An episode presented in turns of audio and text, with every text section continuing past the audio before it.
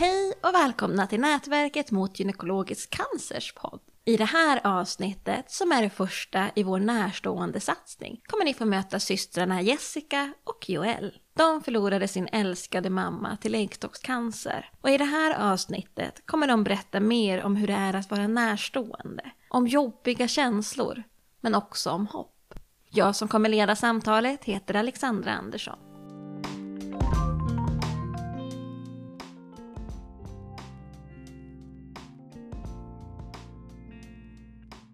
Vi tre sitter ju lite grann i samma situation. Vi alla tre är ju döttrar till mammor som levt med äggstockscancer.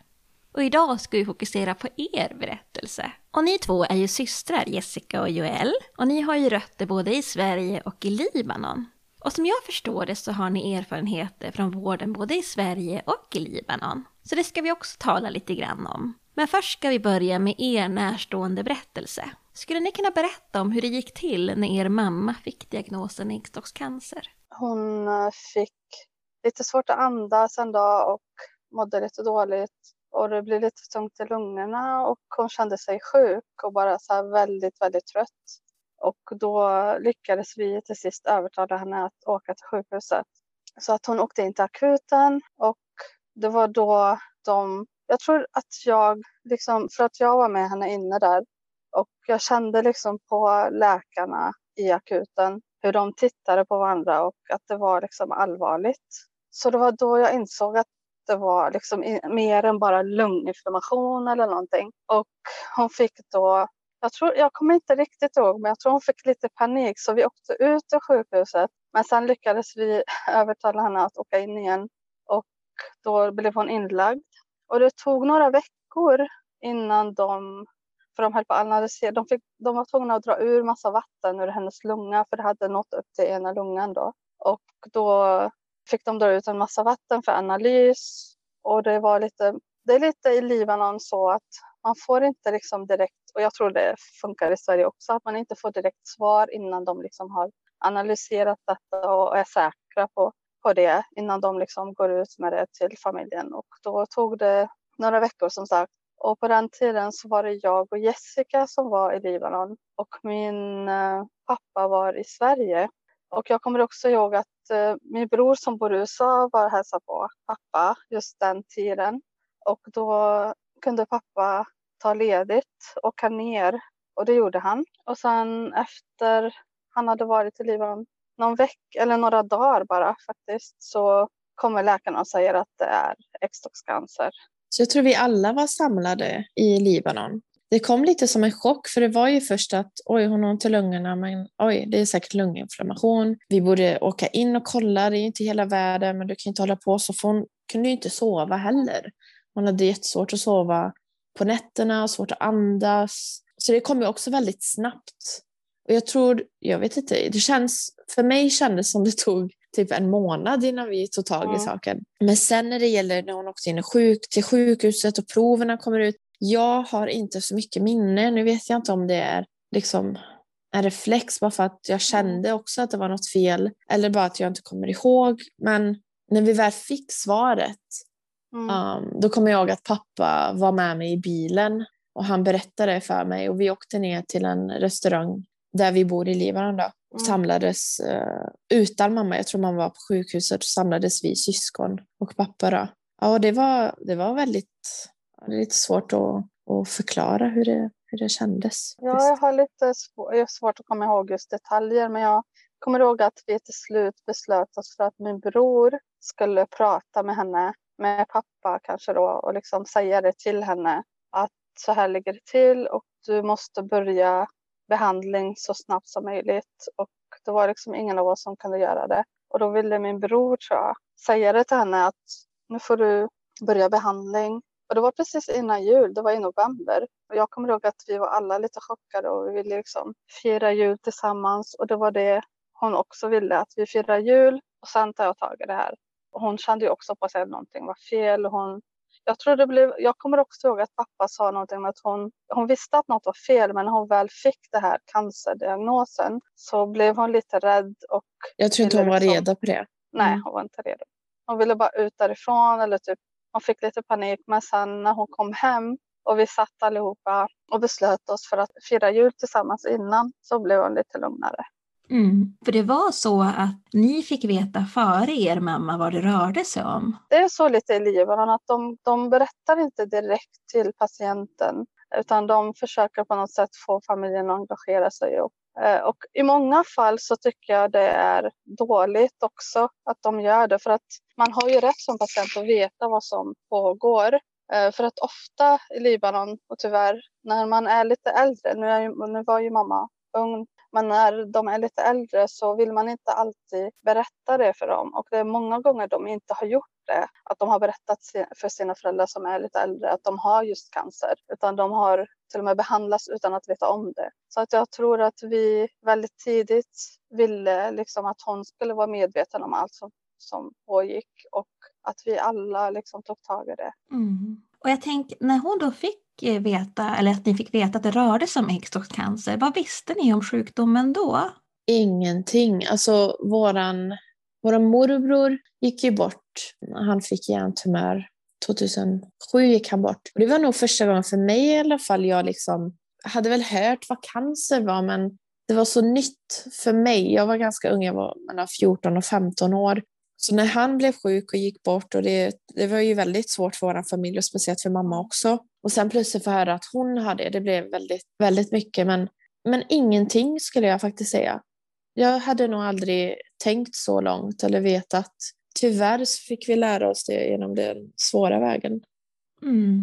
Ni var ju väldigt unga när er mamma blev sjuk. Hur gammal var du, Jessica? Jag hade precis fyllt arton om inte jag kommer ihåg fel. Så det var väldigt svårt. Jag, jag var väldigt nära min mamma och som yngst i familjen så, så har det varit, ja, det kanske låter jättedumt, men man har ju tänkt alltid att nej, men jag kommer aldrig förlora min mamma eller min pappa eller de nära. Alltså det är lite sån här fantasivärld man lever i tills man äh, hamnar i en sån situation. Så för mig var det väldigt svårt och min reaktion var att undvika hela situationen. Att bara inte tänka på det, ja, men det kommer gå bra. Alltså alla, det, alla behöver inte dö bara för att de har cancer. Det var alltid så här, cancer, då dör man. Utan då, det är ingenting som går att göra åt. Så för mig var det typ, nej men, nej, men det, här, det här kommer gå bra. Typ. Det här kommer aldrig hända vår familj, typ aldrig min mamma och så. Så det var väldigt svårt att få höra det faktiskt. Mm. Och du Joel, du var ju lite äldre. Hur tog du det? Ja, jag var lite äldre. Jag, jag var trettiotre. Eh, nej, förlåt. Jag var trettiotre när hon gick bort. Men... Eh, Jag vet att jag, jag var nog lite som Jessica också, att jag försökte in, undvika verkligheten. Men jag insåg ju som sagt just den dagen vi var inne på akuten, det var då jag insåg att det var någonting. Och jag kände på mig att det var cancer redan då. Så jag förberedde mig lite, men det var ändå väldigt svårt. Det är ju aldrig lätt att få ett sånt besked, man tror ju inte att det ska hända än. Men när det väl händer så försöker man ju liksom... Och jag tror att vi försökte vara väldigt starka för hennes skull. Och för hela vår familj. Och få liksom som en normal situation som gick liksom. Jag skulle nog säga att du var tjugonio, antar jag. Det blir lite att man vill att allt ska fortsätta som vanligt. Och vissa... Man har ju olika karaktärer så man tar ju det olika. Vissa som mig själv vill undvika det och fortsätta som vanligt. Och vissa vet liksom vad verkligheten är. Man försöker ändå göra det så bra som möjligt för varandra. Så det är mm. väldigt bra att vi hade varandra och vi fortfarande har varandra. Precis, vi tog det nog olika, men ändå att vi, vi pratade inte så mycket om det med varandra. Utan vi försökte liksom Nej. bara leva normalt. Också det här med att Libanon, det är, en liten, det är lite tabu. Det är lite tabu att man, har, att man ens nämner ordet cancer. Så det är väldigt... Liksom, omgivningen, det var aldrig någon som sa riktigt cancerordet, det var mer den där sjukdomen och det var ändå mamma som fick dem att säga det många gånger och det var lite med oss också att vi försökte också samma, att vi pratade om det med andra, att inför varandra var vi bara starka. Hur tog eran pappa att hans fru hade fått cancer? Ja. Han tog inte det så bra. Jag tror det var svårast för honom. Det var en chock. Det var som om någon bara slog mm. till honom i ansiktet. Det var liksom, han fattade inte att det hade hänt. Uh, och det ser man väldigt mycket idag också uh, på honom. Så ja, uh, jo, alltså jag skulle nog... Alltså hon är ju våran mamma och, och, och hon var någons dotter och hon var någons syster. Och Men när vi som barn liksom har sett kärleken mellan pappa och mamma, då förstår jag, eller jag försöker förstå hur han känner sig. Alltså det, det är verkligen väldigt jobbigt att se. Um, och jag skulle nog aldrig kunna tänka mig hur det är att förlora en sån viktig person. Han tog ju det väldigt svårt, men han försökte också vara väldigt stark för våran skull. Så det var mycket, mycket han var tvungen att, att, att gräva ner. Vilket var dåligt, för det kommer ju tillbaka nu liksom, senare. Så ja, det var svårt för mig att se pappa också gå igenom det där. Och precis efter mamma blev begravd, det var då liksom släppte lite för honom. Eller han, då då liksom det blev väldigt verkligt, och han fick också lite problem med hälsan och så. Men ja, han blev nog väldigt deprimerad ett bra tag efter det. Och fortfarande lite idag. Mm. Det var rimligt. Mm. Så ni syskon har fått hjälpa till att stötta honom också? Ja, precis. Ja. Vi har nog stött varandra allihopa, tycker jag. Ja, vi är ändå väldigt stark familj som är väldigt nära varandra. Och jag skulle säga det är därför jag flyttade tillbaka, tror jag. Alltså en av anledningarna jag flyttade tillbaka från Libanon till Sverige igen var att vara nära liksom, pappa och min andra syster. Och, alltså, man känner bara när man blir, ju äldre man blir så känner man att man får inte tillbaka de här tiderna eller de här äh, minnena som man får om, alltså, med sin familj. Så jag bara kände att varför ska jag bo här när de är där borta? Och, och det blir mycket så här, för mig i alla fall så blir det mycket så här, men gud, tänk om något händer, då kommer jag ångra att jag inte spenderade den tiden med dem. För det var lite så för mig mamma, att jag ångrade att jag inte, spend- att jag inte liksom hade fattat vad det var som hände. Och att jag inte spenderade den tiden med henne. Jag tror det var väldigt mycket så för mig också när jag väl tog beslutet och flyttade tillbaka hit. Och också även att min syster och att hon har barn som man vill umgås med och kunna ta vara på den tiden. Så det var väldigt, väldigt mycket därf- därför jag också flyttade tillbaka till Sverige. Och jag tror att det var rätt beslut.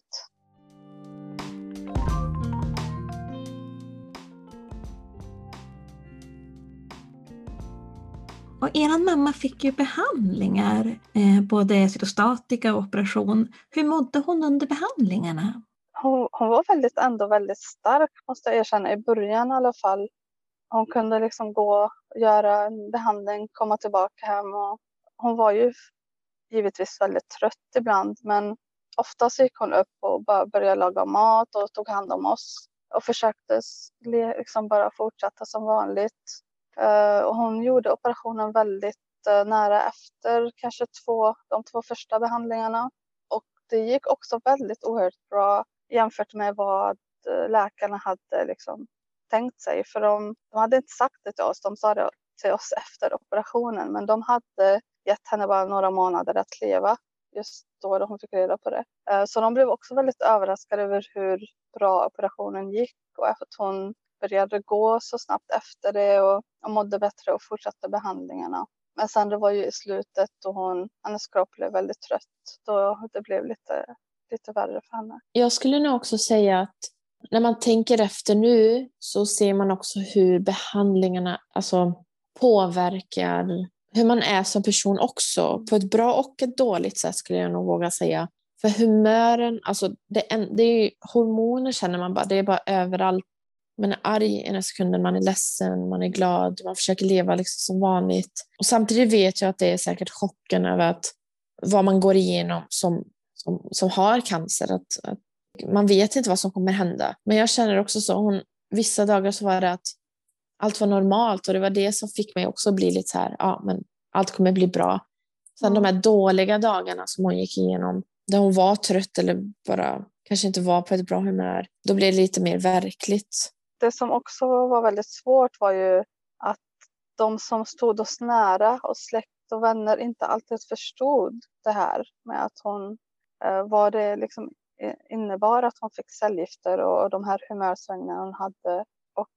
De såg ju på oss att vi försökte leva som vanligt, och vi kanske var ute och, och var med våra vänner och kom tillbaka och, och var glada på utsidan. Men det var ingen som riktigt förstod vad som pågick bakom kulisserna. Så att jag tror att det påverkade också henne väldigt mycket, att de inte förstod vad hon gick igenom. Och där har jag också egna exempel från till exempel det här med att ja, man kanske orkar gå och handla en dag mm. och vill göra det själv, men nästa dag kanske man behöver hjälp med det. Att det är så olika när man har de här behandlingarna.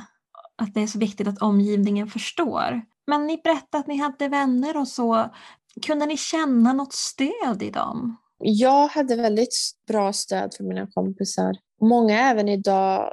Och jag känner några som har förlorat faktiskt en förälder till cancer. Och då, då kom de faktiskt till mig. För jag, det hände mig tidigt före dem då. Och de har kommit till mig och, och, och sagt att men du vet hur det är. Det är lite svårt att öppna sig för andra och, och prata om sina känslor och liksom, för att de ska verkligen veta. Och det är, inget, det är inte deras fel.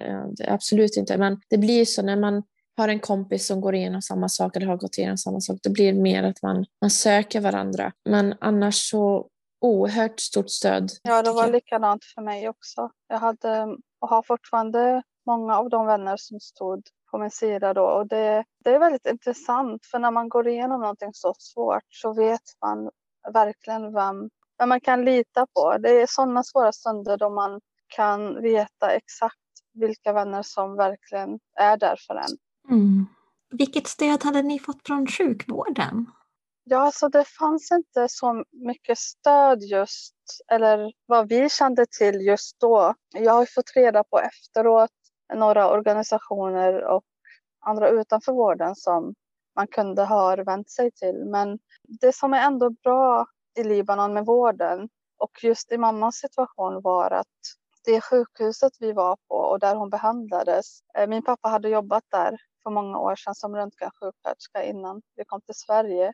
Så att alla läkare var ändå väldigt bekanta med vem pappa var. Och det var väldigt lätt. Och det är på något sätt också en helt annan situation i Libanon när man, när man blir behandlad och så på sjukhus. Att ofta så kan man prata med läkarna direkt. Alltså man kan, man har den direkta kontakten mer än vad man kanske har här i Sverige tycker jag. Och det underlättade mycket att vi ändå kände till läkarna och att de kände till oss och till pappa. Att vi kunde ha en dialog med dem, vi kunde ringa dem, vi kunde... Förutom just onkologen måste, måste jag verkligen ta upp. Han var lite svår att prata med, men jag tror på ändå på att han var väldigt duktig på det han gjorde. Han visste vad han gjorde, men det hade varit bättre om han... Han var lite mer pratsam. Alltså om han var lite mer... Jag vet att just han som person var lite svår att, att prata med. Men, men annars var det många läkare och gynekologer som vi ändå kände att vi kunde prata med under den här tiden. Och det är ju annat i Libanon. Vår kultur är helt annat. Så det är lite svårt att jämföra med vården här i Sverige och vården i Libanon. För det, kultur kommer väldigt mycket in i saken. Det är precis som Joel sa i början att de pratar med familjen först innan ens patienten liksom vet vad det är som pågår. Nu säger jag inte att det kanske alltid är rätt, men det är mycket känslor, det är mycket familje... Liksom. Det jag tyckte var synd att de här organisationerna som kunde ha stöttat oss under den här tiden fick vi inte... Alltså det är som, vi hade ju ingen aning om vad vad äggstockcancer var, vad är cancer liksom, vad, liksom, vem kan hjälpa oss, så det tycker jag är lite synd. Och jag tror det är svårt som närstående ofta att söka just den hjälpen när man är inne i situationen. Ja, precis. Utan det, det vore mycket lättare om de hade liksom funnits där, om det hade varit någon person som hade hänvisat från sjukhuset till de här organisationerna, eller att på något sätt någon sträcker ut en hand. Förutom att bara liksom vara där och lyssna och prata med en, utan att de kunde liksom hänvisa till någon slags hjälp som man kunde få. Det, det är lite svårt tycker jag som närstående att man ser det. Man är liksom inne i den här bubblan och man försöker, man försöker liksom arbeta sig igenom det här. Och då är det svårt att vara en person som, som går och ber om hjälp. Mm. Att ta steget bara att mm. liksom söka rätt på de här är ju kanske en jätteutmaning när man är men, både kanske stressad över en närstående situation och man har ju fullt upp.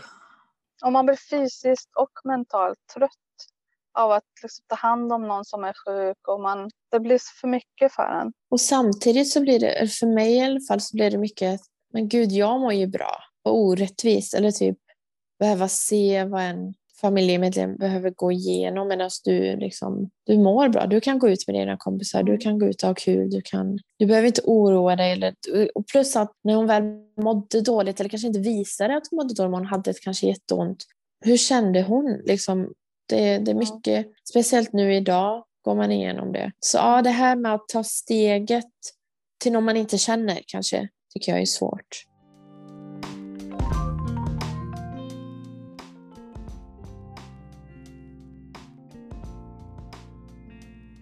Sen så blev ju er mamma mer sjuk, eller cancern kanske spred sig och hon blev sämre. Hur märkte ni att hon blev sämre? Hon blev tröttare, svårt att äta. Ja, och hennes mage fylldes med vatten många gånger, så de var tvungna att gå och ta bort dem. Och det blev svårare för henne att äta, som sagt. Och... Precis, så mycket besök till sjukhuset. Så det, ja, man bara kunde se det på, på kroppen. På, på ansiktet, även liksom mentalt, alltså hon, det blev väldigt jobbigt. Jag tror hon kände det också. Och det blev mycket när hon hon ville inte åka till sjukhuset. Det var massa gånger hon sa nej, men jag jag stannar hemma, det är typ bättre. Det var typ som hon visste, det är ingen idé liksom, vad är det de ska göra? Och det gick väldigt fort ändå. Det kom väldigt plötsligt.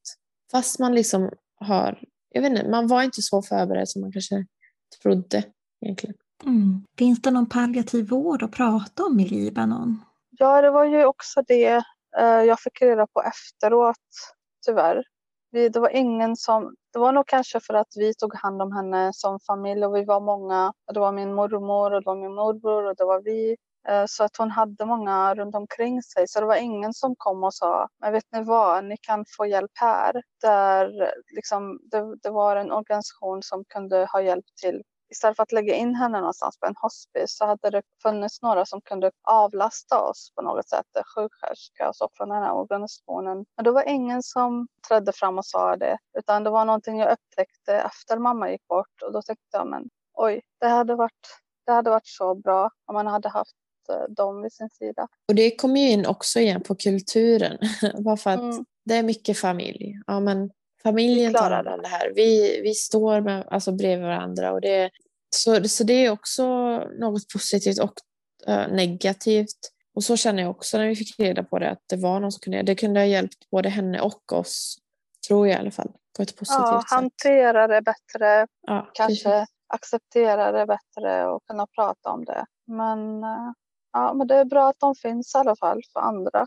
Hur tog er mamma den sista tiden? Ville hon berätta för er att det var nära, eller ville hon också gömma sig lite grann för det? Vi, vi pratade inte om det med varandra så mycket. Med mig i alla fall, det jag kommer ihåg, det, det kom aldrig upp att ja, men nu vet ni väl att det är snart nära, eller att det, nu känner jag mig väldigt dålig, ni måste förbereda. Det var inte något sånt, utan jag tror hon kände på sig, och, då, och min bror kom ju och hälsa på också. Han stannade längre. Alltså det var, det var lite så här. Oj, men nu mår hon dåligt. Kan det verkligen vara nära? Nära. Men det var typ två, tre dagar innan hon gick bort. Och en, lä- en läkare vi känner sa att vill hon stanna hemma så låt henne stanna hemma. Och gör det så, så bra som möjligt för henne. Uh, för det, de kan inte göra något mer. Tyvärr. Det var en chock för mig att höra. Det var liksom, men gud. Va? Va? Liksom, det var jättekonstigt för mig att höra. Och det, men även under den tiden, de sista dagarna, då mådde vi jättedåligt. Det kom aldrig upp. Utan jag tror hon bara kände på sig. Och när hon pratade med pappa på telefonen som var här i Sverige med min andra syster. Hon sa det på, något, på ett sätt att jag tycker du ska komma. Eller att du vet, ta hand om barnen. Det var det jag kommer ihåg jag hörde. Så det var lite jobbigt. Mm. Så ni var hela familjen samlad när hon gick bort? Eh, nej, faktiskt. Jag, jag var bortrest med jobbet. Men jag kom precis i tid den dagen. Och då var min bror och min syster Jessica då, hos henne. Men pappa och min andra syster Joyce var på väg den dagen. Och de hann tyvärr inte. De kom samma dag precis några timmar efter hon gick bort. Eh, men vi var ändå samlade där den dagen.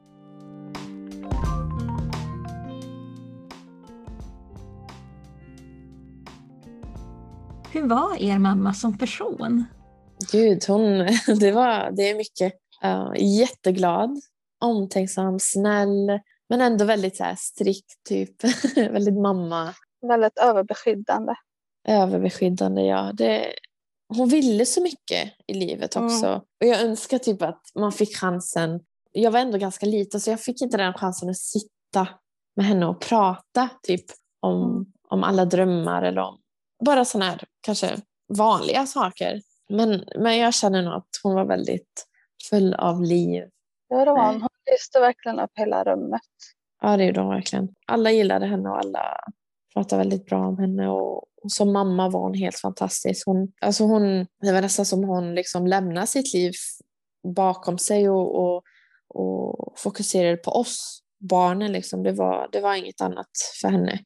Hon var verkligen förebild för många och är fortfarande. Mm, hon låter helt fantastisk. Hon låter väldigt lik min mamma. Ja, jag tänkte precis säga det. Jag fick ju chansen att se din mamma en gång. Men jag har ju hört så mycket om henne också. Så jag tror de är väldigt lika. Ja, jag tror det. Och det här lite överbeskyddande och mm. lite eh, jätteengagemanget i barnen och så.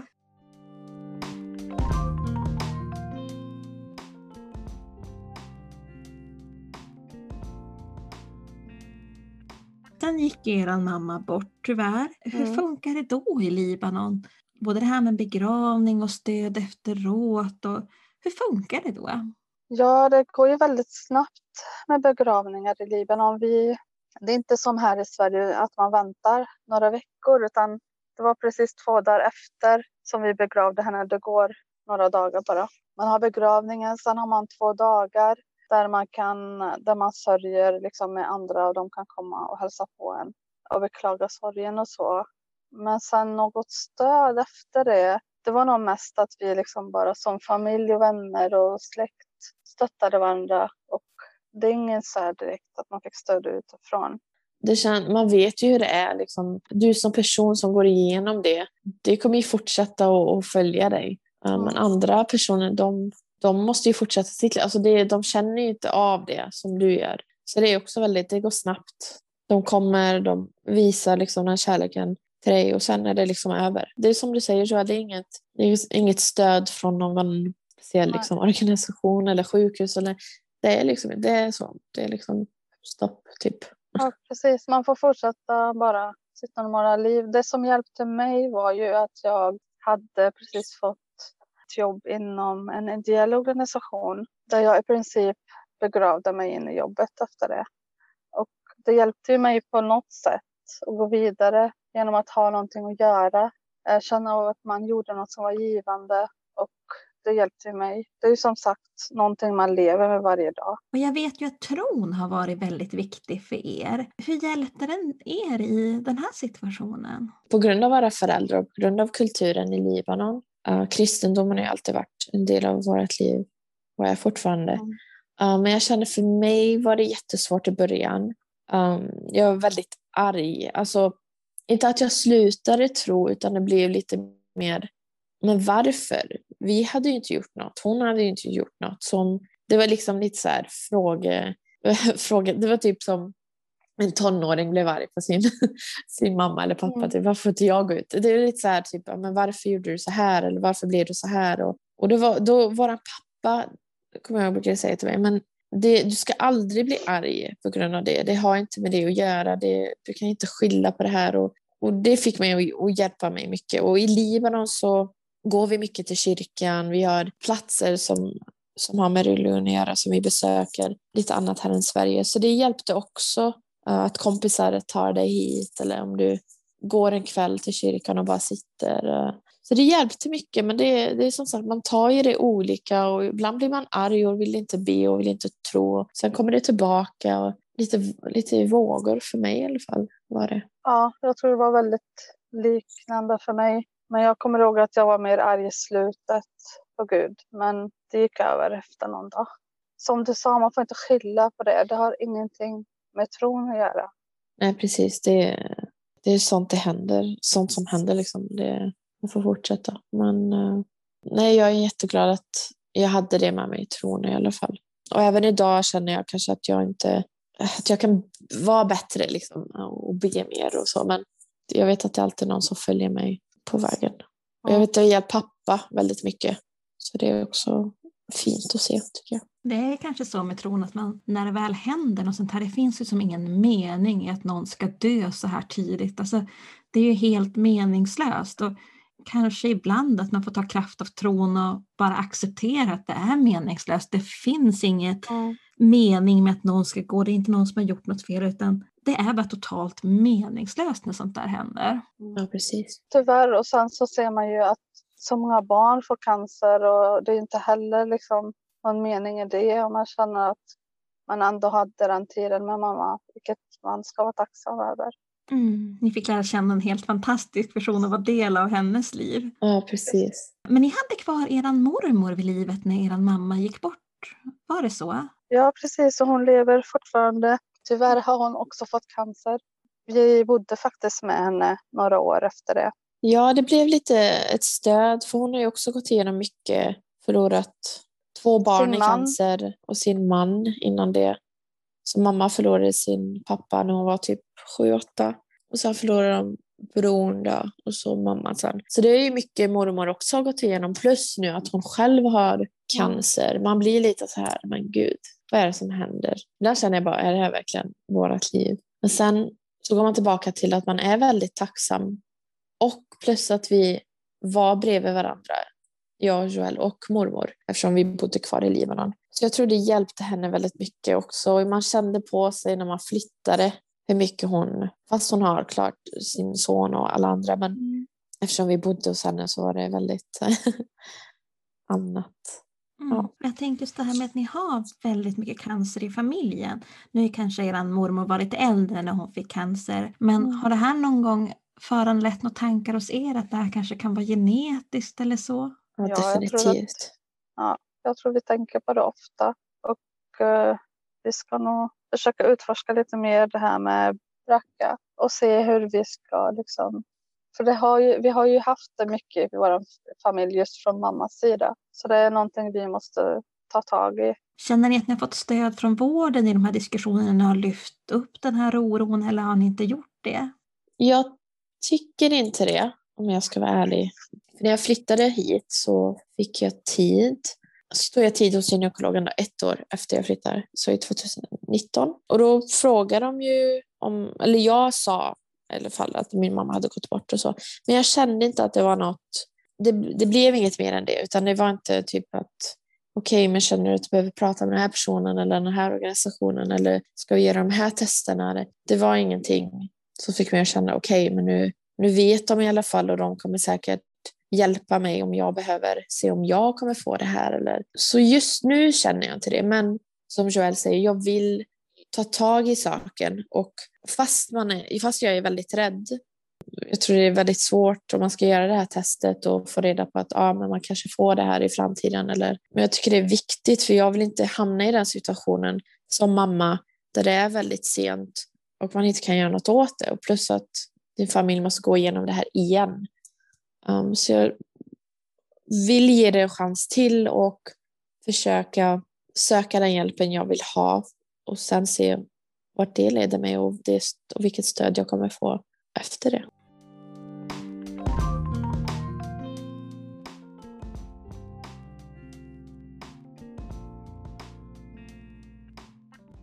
Jag vet ju att Joel, du har ju startat en organisation efter din mammas död. Skulle du vilja berätta lite mer om det? Ja, som sagt, i Libanon så är ju cancer fortfarande en, en slags tabu, och det är inte lätt att prata om det, och man nämner inte ens ordet cancer. Och, och vi visste ju inte så mycket om just äggstockscancer när mamma fick det. Och då kände jag att nej men, det här måste uppmärksammas. Det var ingen organisation just för just äggstockscancer, utan det var mer vanlig cancer eller bröstcancer. Eller, de pratade lite om livmoderscancer, men det var inte riktigt om äggstockscancer. Och jag tror att det är ofta för att det är så diffusa symptomer. Och det är inte lika lätt att behandla, men det är ju ändå någonting man måste uppmärksamma. Och jag kände att jag måste göra någonting. Så ett år efter mamma hade gått bort så fick jag liksom, hon hette Matilda. Och teal är ju som sagt färgen för äggstockscancer. Jag kände att oj, det liksom sitter lite ihop där, Matilda med till i mitten. Och jag startade en förening eller en slags ett initiativ där jag pratade om andra, för, inför andra om äggstockscancer. Jag medverkade i seminarier när jag fick chansen och försökte bara liksom uppmärksamma det på hur mycket jag kunde. Och få kvinnor att prata om det. Få kvinnor att gå till och besöka läkarna. Även om de kände att, att de inte ville. För att ofta i Libanon och på grund av kulturen. Att man som kvinna kanske inte tänker på sig själv alltid först. Utan man tänker på sina barn. Man tänker inte på att man behöver gå till läkaren om man har några symptomer. Kanske man ja, inte tänker så mycket på det. Det är också någonting med just kvinnor som har fött barn i Libanon, som jag har upptäckt, att de inte vågar gå till läkaren efter. De känner inget behov av att gå till läkaren efter de har fått sina barn. Utan de tar, de tar inte tag i det helt enkelt. Och de är lite obekväma med att gå till manliga läkare. Men nu har vi ju liksom många kvinnor som är lä- gynekologer. Och jag försökte verkligen få kvinnor runt omkring mig som vi kände till att börja med. Att ta tag i det och gå och besöka läkare. Och inte liksom avfärda de här diffusa symptomerna. Men jag tror ändå att jag inte lyckades så bra som jag ville. För det är fortfarande många kvinnor som har lite svårt att ta tag i det. Men, men jag försökte. Jag försökte runt omkring mig med alla jag kände. Och jag har fortfarande idag väldigt mycket på sociala medier. Genom sociala medier fått kontakt med andra kvinnor. Och ironiskt nog så har jag fått mycket kontakt med kvinnor i Libanon som har haft äggstockscancer nu när jag har flyttat tillbaka till, till Sverige. Och eh, vi har pratat och de har till och med delat sin historia på mina sociala medier. Eh, och det tycker jag är ett steg framåt med Matilda-föreningen. Att nu börjar liksom folk uppmärksamma det mer runt omkring mig och dela med sig.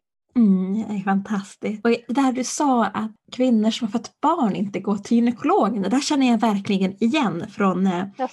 ja, min mamma är ju från Grekland och mm. jag känner verkligen igen det där i ja, med hennes bekanta och eh, när mamma då fick cancer så försökte hon också få sina kompisar att mm. ja, men visst känner ni till det här, visst har ni gått på cellprov och eh, även om cellprov inte upptäcker äggstockscancer men det var ju som det man kunde bli erbjuden och hon var ju väldigt sådär, men visst har ni för er att kolla upp saker och ting. Och då sa de alltid, men det behövs inte, jag har ju fått dem mm. att ja, vad ska mm. jag dit och göra? Det var att de inte riktigt kanske förstod och det kanske handlar just om att vi har informerat så lite om gynekologisk cancer, att vi har pratat så lite om det. Tyvärr är det så mycket i våra kulturer och jag tror att mamma försökte på sitt sätt också. Kanske inte han så mycket men hon försökte ändå också uppmärksamma runt omkring henne det här med cancer och att de skulle gå och ta tag i det. Och jag försökte föra vidare det genom det här initiativet då. Men tyvärr är det så att många känner inte behovet av att gå om de inte känner någonting. Eller att de tycker det, det är obekvämt bara att besöka gynekologen. Men, men jag tycker ändå att, vi, att man inte ska liksom ge upp utan försöka få kvinnor runt omkring sig och inse att det är inte alltid så att man behöver känna något för att gå till läkaren utan man, man ska inte avfärda sin hälsa på grund av att man inte har tid eller man vågar inte gå till läkaren utan, utan man ska finna den tiden. Inte bara det, i vår kultur är det mycket också att ja, men jag är inte gift med eller skaffat barn eller ja, men då, jag kan inte gå till en läkare, till en gynekolog. Alla vet ju varför man går till en gynekolog. Det blir lite så här äh, prat och det var ju även så för mm. mig som inte visste något. Men sen när mamma fick det, äh, jag tror jag gick kanske en eller två gånger när hon var vid liv, kommer jag ihåg. Äh, och sen fortsatte mm. efter det. Och det jag försökte även säga till mina kompisar att man ni kan fortfarande gå, alltså man måste vara vaksam. Så det, ja, så det är lite olika och jag bara känner, hade inte vi gått igenom det här kanske inte vi ens hade vetat eller liksom hört talas om äggstockscancer eller vad det är, om hela liksom, situationen. Så det, det är också lite vad man går igenom som person eller vad man hör och vad man väljer att lyssna till. Mm. Och du Jessica, hur har du upplevt Joels organisation Matilda? Jag är jättestolt över Joel. Uh, har inte kunnat hjälpa henne så mycket som jag vill. Men jag har sett hur mycket hon lägger sin energi och tid för det. Och mycket folk hon har liksom kunnat prata med. Och speciellt de här Matilda Talks som hon har gjort, um, där folk som har gått igenom samma situation, och så att om de själva haft cancer eller känner någon, kommer och pratar. Det, man måste kunna känna att man har någon, för det kände inte vi just då. Det kanske fanns, men det var inte något framför oss. Så jag, jag tycker det är jätteviktigt att, att andra som går igenom det här känner att de har någon att prata med. Så jag är jättestolt över det hon gör, och jag hoppas hon kan nå fram till, till många människor, uh, mer än vad hon redan gör nu. Och ja, jag tror aldrig att jag hade gjort det själv faktiskt. Kunna starta något sånt här. Uh, så det, det var väldigt, väldigt modigt uh, steg. Och alla vi i familjen känner det också. Fast vi kanske inte är lika engagerade som hon är. Uh, så är vi väldigt uh, stolta. Så är ni där. Vad sa du? Men ni är ändå där och hjälper till. Och, uh, ja, självklart. Så mycket som vi kan.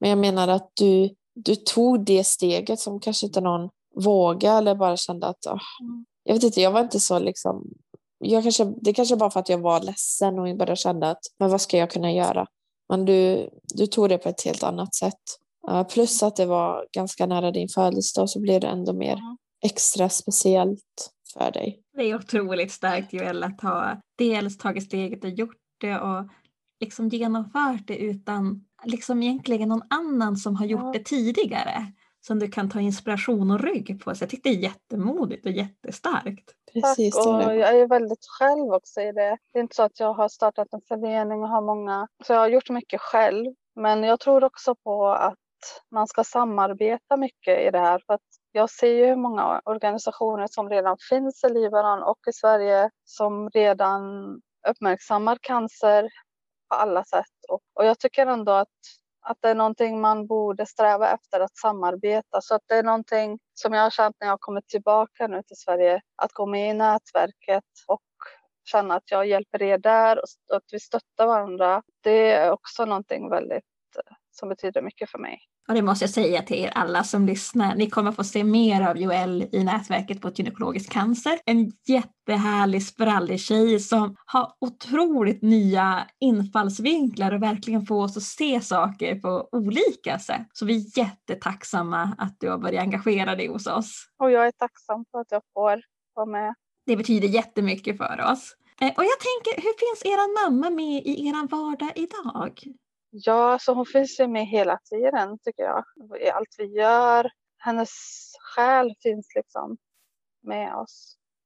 Och jag känner av det. Det är små saker. Alltså ibland när jag tar små beslut eller stora beslut. Eller, eller om jag ska göra någonting. Om jag minns henne i det. När jag lagar mat till exempel. Sådana saker. Alltså hon finns ju med. Ja, det är mycket med maten. För hon var ju väldigt bra på att laga mat. Och det var mycket liksom. Ibland kan det vara jättesvårt ens att tänka på henne, ska jag vara ärlig.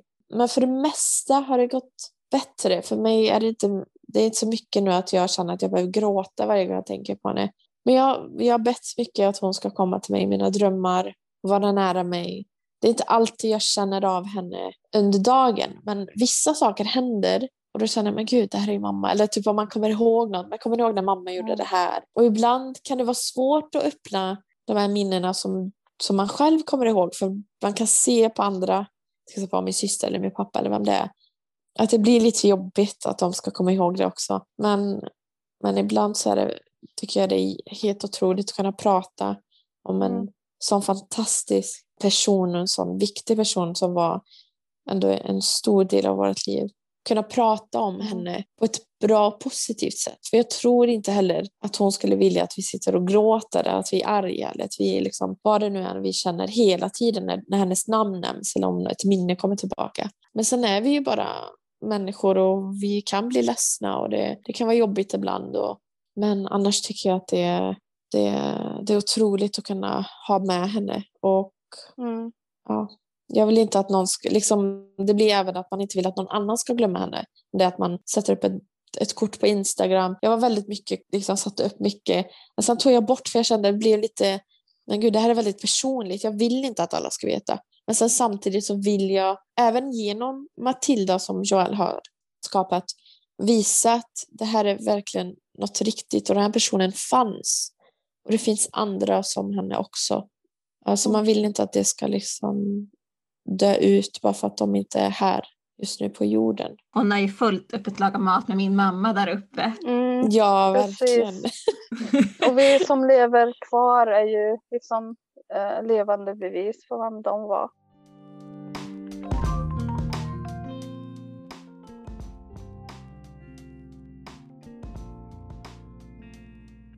Och du Jessica, du är ju väldigt engagerad i musiken. Känner du att hon finns med i det? Ja, alltid, alltid, alltid. Och, och det bara känns att gud, jag vill göra så mycket mer för hennes skull. Har inte kommit dit än riktigt, men eh, oavsett vad jag än gör eller mycket jag känner att jag har kommit fram när det gäller musik, så vet jag att hon är där och är väldigt stolt. För hon var det väldigt mycket. När vi bodde i Libanon, hon tog mig liksom, så jag kunde ta privatlektioner och alltid stöttat mig. Och så definitivt, jag tänker väldigt mycket på henne när jag sjunger. Så det, det är något speciellt, speciellt för mig. Ja, och vi har ju äran Jessica att få lyssna på en låt som du sjunger. Men först, vad vill ni säga till andra som kanske lyssnar på det här avsnittet och som är närstående och kanske befinner sig i liknande situationer? Jag skulle bara vilja säga att det är okej att, att vara rädd eller vara ledsen eller vara arg. Jag tror inte man ska, man ska dölja sina känslor. Jag tror inte den personen som har cancer i familjen skulle vilja det heller.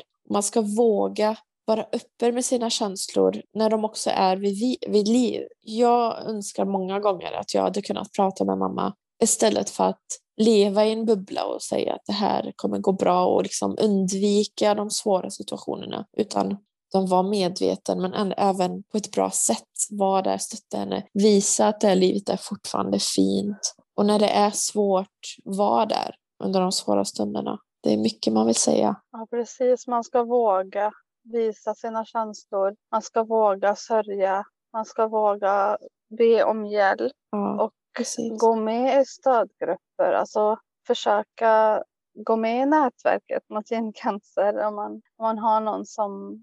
som är påverkad av gyncancer. Man kan ju få så mycket hjälp genom att bara prata med andra som går igenom samma sak. Och det behöver inte vara att man går liksom i en terapi eller något, utan att man kanske når ut till liknande människor i liknande situationer och bara pratar med dem. För det hjälper så mycket att bara få ut det och bara prata om det. Och det är väldigt viktigt, och det finns alltid folk som är i liknande situationer som kan förstå och som kan stötta en.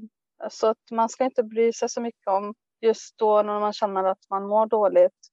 Att det kanske är folk som, för det är ofta folk som, som lämnar en i sådana situationer. Och man ska inte döma dem eller någonting, utan att man ska försöka ändå söka efter andra som, som kan finnas där och som är där för en och som kan lyssna på en. Och bara göra det man behöver göra för att gå igenom det. Och inte bara det, alltså, det, ibland kan det ju vara svårt att prata med någon, mm. eftersom man inte liksom, man mår så dåligt själv. Och det, det jag önskar att vi hade var att vi ändå visste att det fanns, oavsett om det var professionellt eller någon annan som gick igenom det eller bara förstår vad det är som händer, att de finns där. Känner du får prata, så är vi här. Uh, för det är inte alltid man, man, man orkar. Ändå försöka få ut det på något sätt. Kanske börja skriva. Kanske göra någonting som får liksom det här. Man ska inte hålla det inombords. Mm.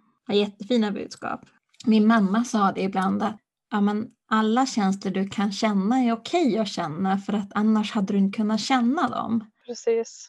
Det brukar jag som Precis. Ta med mig i sådana här situationer. Att, och det är lite grann det ni också förmedlar. Att man måste få låta allt ta plats. Men man måste också se framåt. Man ska bara våga. Ta tur med det man känner. På det sätt man känner att man behöver göra det. Ja, precis. Och det, i slutändan så står inte tiden still för någon. Så att låta det bara gå förbi så där och missa kanske minnen man kan skapa. Det är något man inte vill kolla tillbaka och önska att man gjorde. Mm. Er mamma hade varit jättestolt över er idag. Det... Ja, tack. Det är din mamma också. Ja, verkligen. Det är, liksom, du är också ett... positivt exempel på hur stark man egentligen mm. är när man inte vet. Så verkligen, ja, det är otroligt att se. Egentligen har vi ju samma vilja, vi har samma mål att ja, men, vi har varit med om något riktigt hemskt, men vi vill ändå liksom dela med oss och få andra att ja, men kanske upptäcka sina sjukdomar i tid, men också finnas för andra som är drabbade och ge hopp. Precis, hopp är något väldigt viktigt att hålla hålla i, i, genom allt det här. Och att som du sa, att man, om man bara kan nå ut till en person som inser att de kan göra någonting i liksom tidig upptäckt, något som kan leda till någonting, är ju det, det, det är jättebra. Man bara kan få folk att våga liksom prata om det här och ta itu med det. Som närstående eller någonting generellt, jag har liksom också förstått att, att man inte kanske uppmärksammar de närstående lika mycket när man, när man väl har någon som har cancer runt omkring sig, och det blir mycket uppmärksamhet för just den patienten, och det kan jag förstå för att det är ändå de som går igenom det här. Men jag tycker ändå att folk runt omkring ska vara lite mer vaksamma och förstå de närstående mer, försöka ställa upp på det minsta sätt man kan göra. Och att man även som närstående, även när ens älskade har gått bort, att man, man slutar inte vara det här närstående, utan man kan fortfarande gå med i så här stödgrupper och fortfarande behöva lite hjälp och någon som stöttar en lite då och då. Det går liksom inte över, utan man, kan, man är närstående hela sitt liv efter det. Och jag tror att det är många som inte inser det, utan de, okej, okay, nu ska jag sörja, nu har du gått över, och sen tar det några år och så kanske man vaknar en dag och känner av det igen.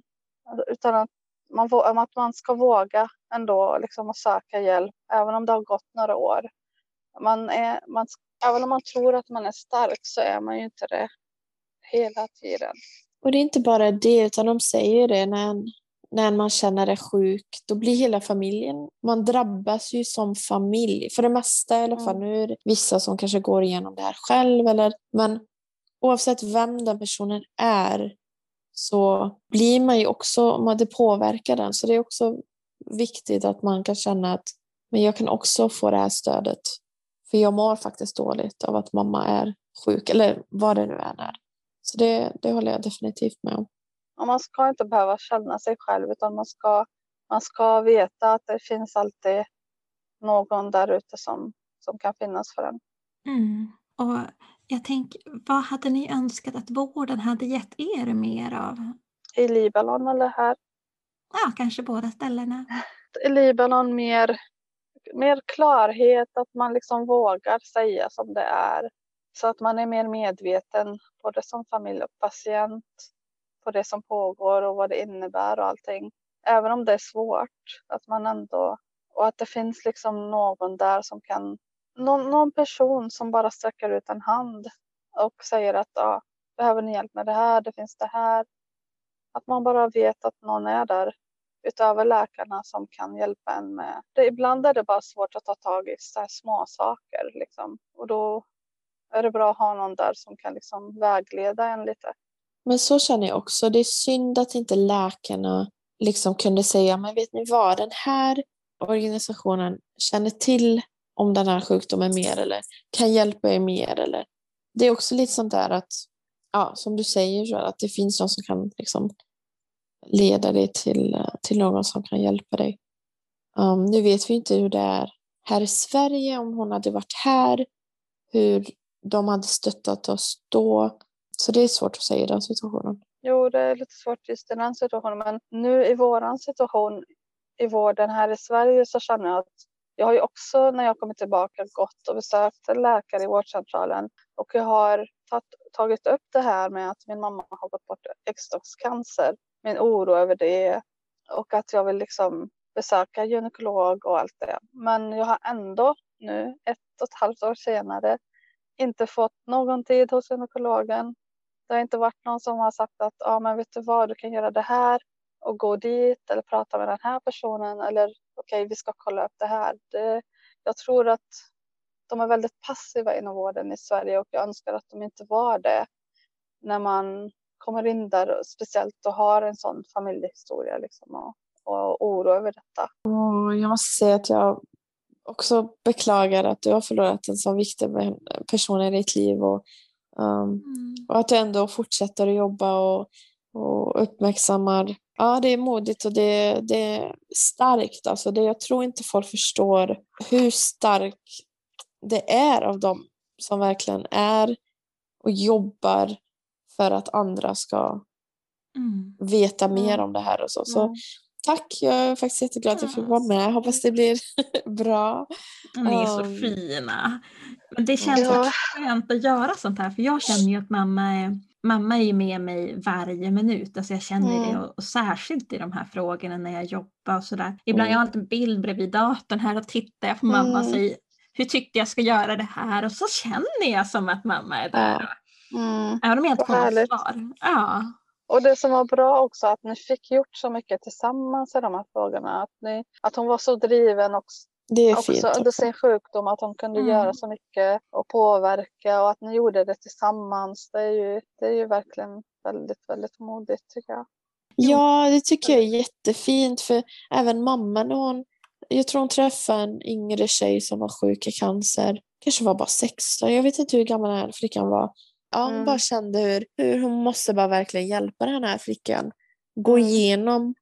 Ja, ja. Så det, det är jättefint att, att se. Hon bara gick fram till henne. Ja, hon kom hem liksom efter en behandling och sa att idag träffade jag en, en ung tjej som var så himla rädd för att förlora sitt hår. Och hon var så ledsen och jag pratade med henne. Och ja, det tycker jag då var väldigt fint gjort av henne också.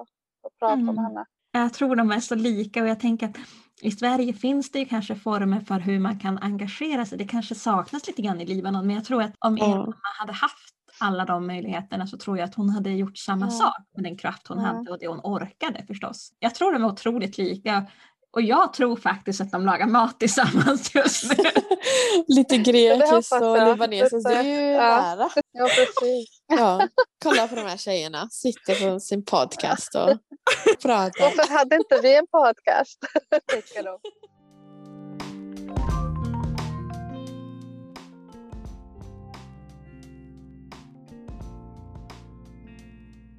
Nu ska vi få lyssna till Jessica när hon gör en cover på Ed Sheerans låt Supermarket Flowers.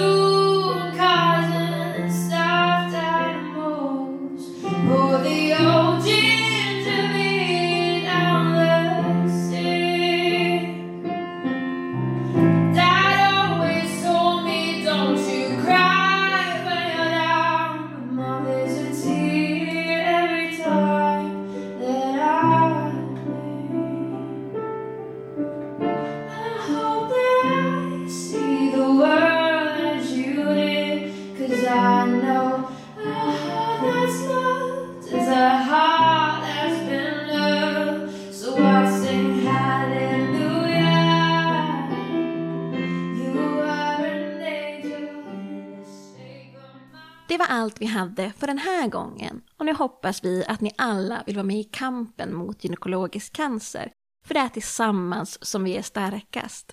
Och i nästa avsnitt kommer ni få möta Lars som kommer dela med sig av sina upplevelser som närstående. Och tveka inte att ge mig eller hela föreningen feedback, och det kan ni göra via mail och det är info at gyncancer punkt se, eller så kan ni kontakta oss via våra sociala medier. På Facebook heter vi Nätverket mot gynekologisk cancer och på Instagram heter vi gyncancer punkt se. Är du som lyssnar på det här avsnittet närstående så gå gärna med i vår slutna Facebookgrupp för närstående. Vill ni komma i direkt kontakt med mig? Kanske har du förslag på ett annat poddämne som du vill att vi lyfter upp? Ja, då finns jag också tillgänglig på mejl och då är det alexandra at gyncancer punkt se. Då säger vi tack så länge och ni där ute, ta hand om er och var snälla mot er själva. Ha det så gott!